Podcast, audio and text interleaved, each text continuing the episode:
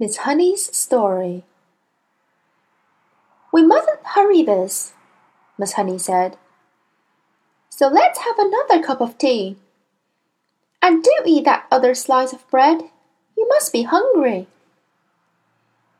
Matilda took the second slice and started eating it slowly. The margarine wasn't at all bad. She doubted whether she could have told the difference if she hadn't known. Miss Honey, she said suddenly, do they pay you very badly at our school? Miss Honey looked up sharply. Not too badly, she said. I get about the same as the others.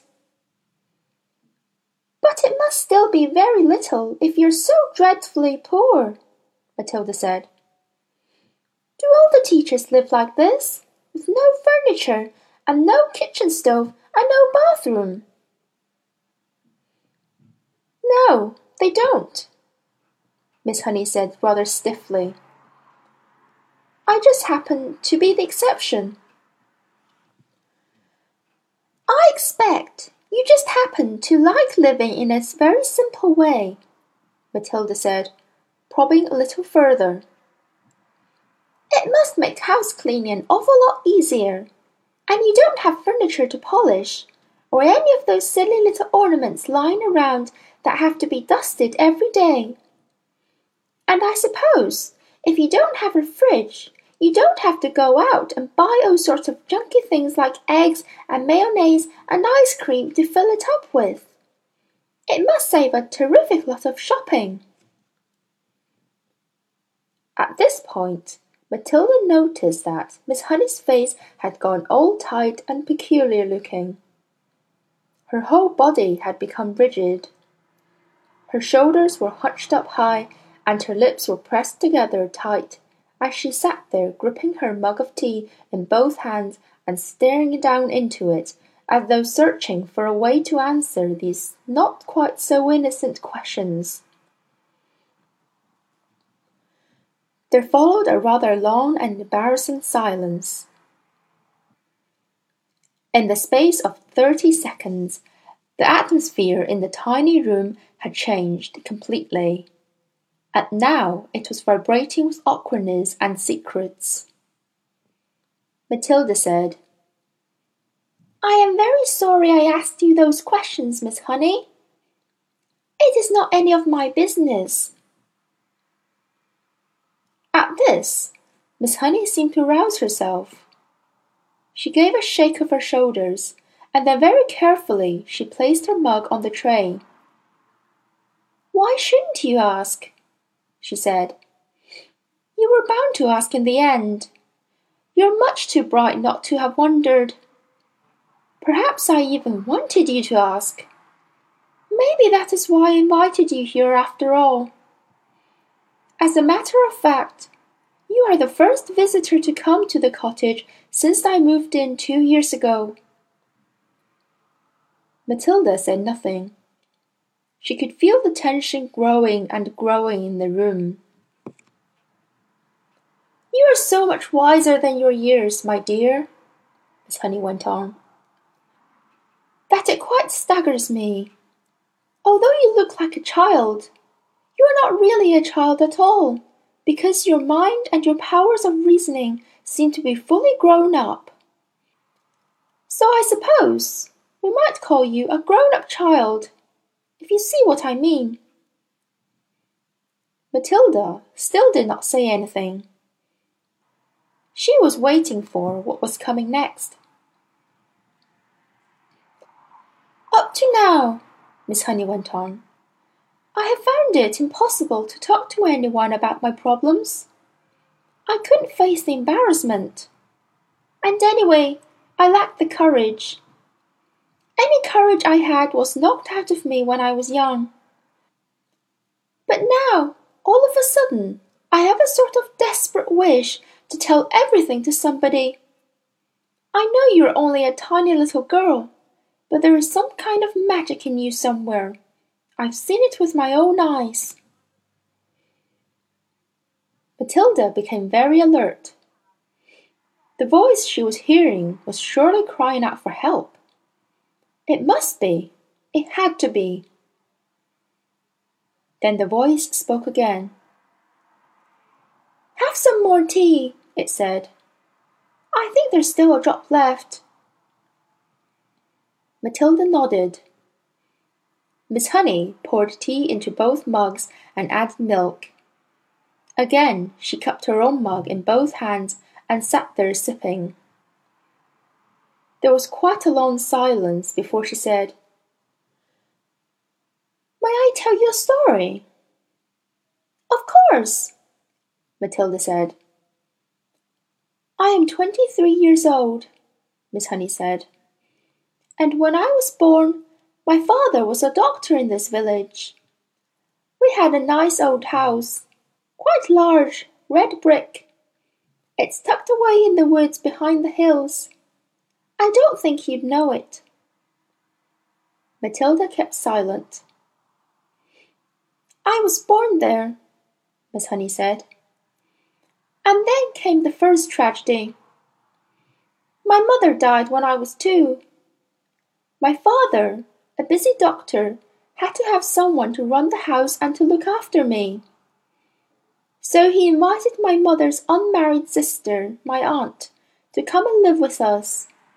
She agreed and she came. Matilda was listening intently. How old was the aunt when she moved in? she asked. Not very old, Miss Honey said. I should say about thirty. But I hated her right from the start.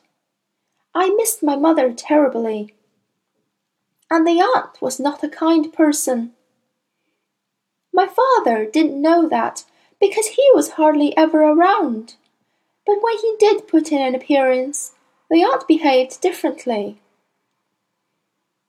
Miss Honey paused and sipped her tea. Think why I'm telling you all this, she said, embarrassed. Go on, Matilda said. Please. Well, Miss Honey said, then came the second tragedy. When I was five, my father died very suddenly. One day he was there, and the next day he was gone. And so I was left to live alone with my aunt. She became my legal guardian. She had all the powers of a parent over me. And in some way or another, she became the actual owner of the house. How did your father die? Matilda asked. It is interesting you should ask that, Miss Honey said. I myself was much too young to question it at the time. But I found out later that there was a good deal of mystery surrounding his death. Didn't they know how he died? Matilda asked. Well, not exactly, Miss Honey said, hesitating. You see, no one could believe that he would never have done it. Such a very sane and sensible man. Done what? Matilda asked. Killed himself. Matilda was stunned. Did he? she gasped. That's what it looked like, Miss Honey said. But who knows? She shrugged and turned away and stared out of the tiny window. I know what you're thinking, Matilda said. You're thinking that the aunt killed him and made it look as though he'd done it himself. I am not thinking anything, Miss Honey said. One must never think things like that without proof. The little room became quiet. Matilda noticed that the hands clasping the mug were trembling slightly. What happened after that? she asked. What happened when you were left all alone with the aunt? Wasn't she nice to you? Nice, Miss Honey said. She was a demon. As soon as my father was out of the way, she became a holy terror. My life was a nightmare. What did she do to you? Matilda asked. I don't want to talk about it, Miss Honey said. It's too horrible. But in the end, I became so frightened of her, I used to start shaking when she came into the room. You must understand, I was never a strong character like you. I was always shy and retiring. Didn't you have any other relations? Matilda asked. Any uncles or aunts or grannies who would come and see you? None that I knew about, Miss Honey said. They were all either dead or they'd gone to Australia. And that's still the way it is now, I'm afraid. So you grew up in that house alone with your aunt? Matilda said. But you must have gone to school.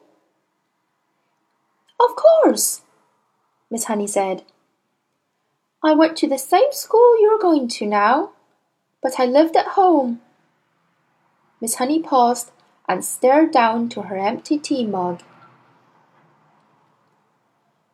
I think what I'm trying to explain to you, she said, is that over the years I became so completely cowed and dominated by this monster of an aunt that when she gave me an order, no matter what it was, I obeyed it instantly.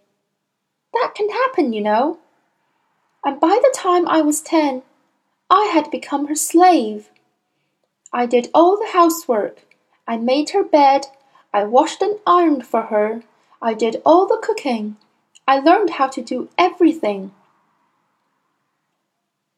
But surely you could have complained to somebody, Matilda said. To whom? Miss Honey said. And anyway, I was far too terrified to complain. I told you I was her slave. Did she beat you? Let's not go into details, Miss Honey said. How simply awful, Matilda said. Did you cry nearly all the time? Only when I was alone, Miss Honey said. I wasn't allowed to cry in front of her, but I lived in fear. What happened when you left school? Matilda asked. I was a bright pupil, Miss Honey said. Could easily have got into university, but there was no question of that. Why not, Miss Honey? Because I was needed at home to do the work. Then how did you become a teacher? Matilda asked. There is a teacher's training college in Reading, Miss Honey said. That's only fourteen minutes bus ride away from here. I was allowed to go there on condition I came straight home again every afternoon to do the washing and ironing, and to clean the house and cook the supper. How old were you then? Matilda asked. When I went into teacher's training, I was eighteen. Miss Honey said. You could have just packed up and walked away, Matilda said. Not until I got a job, Miss Honey said. And don't forget, I was by then dominated by my aunt to such an extent that I wouldn't have dared. You can't imagine what it's like to be completely controlled like that by a very strong personality. It turns you to jelly. So that's it. That's the sad story of my life. Now I've talked enough. Please don't stop, Matilda said. You haven't finished yet. How did you manage to get away from her in the end? and come and live in this funny little house. Ah, that was something, Miss Honey said. I was proud of that. Tell me, Matilda said. Well, Miss Honey said, when I got my teacher's job, the aunt told me I owed her a lot of money. I asked her why. She said, Because I've been feeding you for all these years and buying you shoes and your clothes.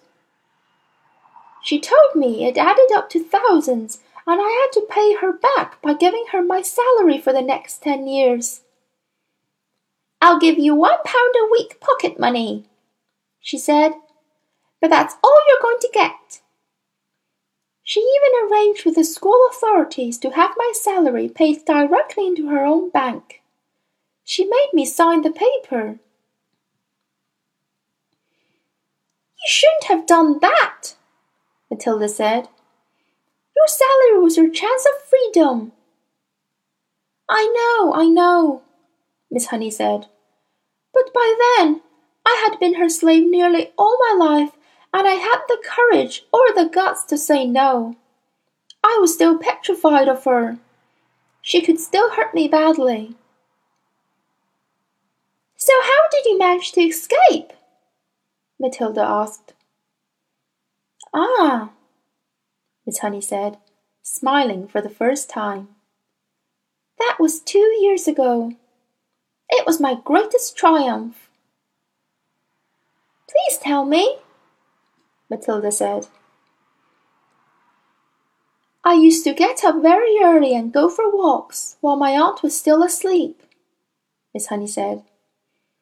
And one day I came across this tiny cottage. It was empty I found out who owned it. It was a farmer. I went to see him. Farmers also get up very early. He was milking his cows. I asked him if I could rent his cottage. You can't live there, he cried. It's got no conveniences, no running water, no nothing. I want to live there, I said. I'm a romantic.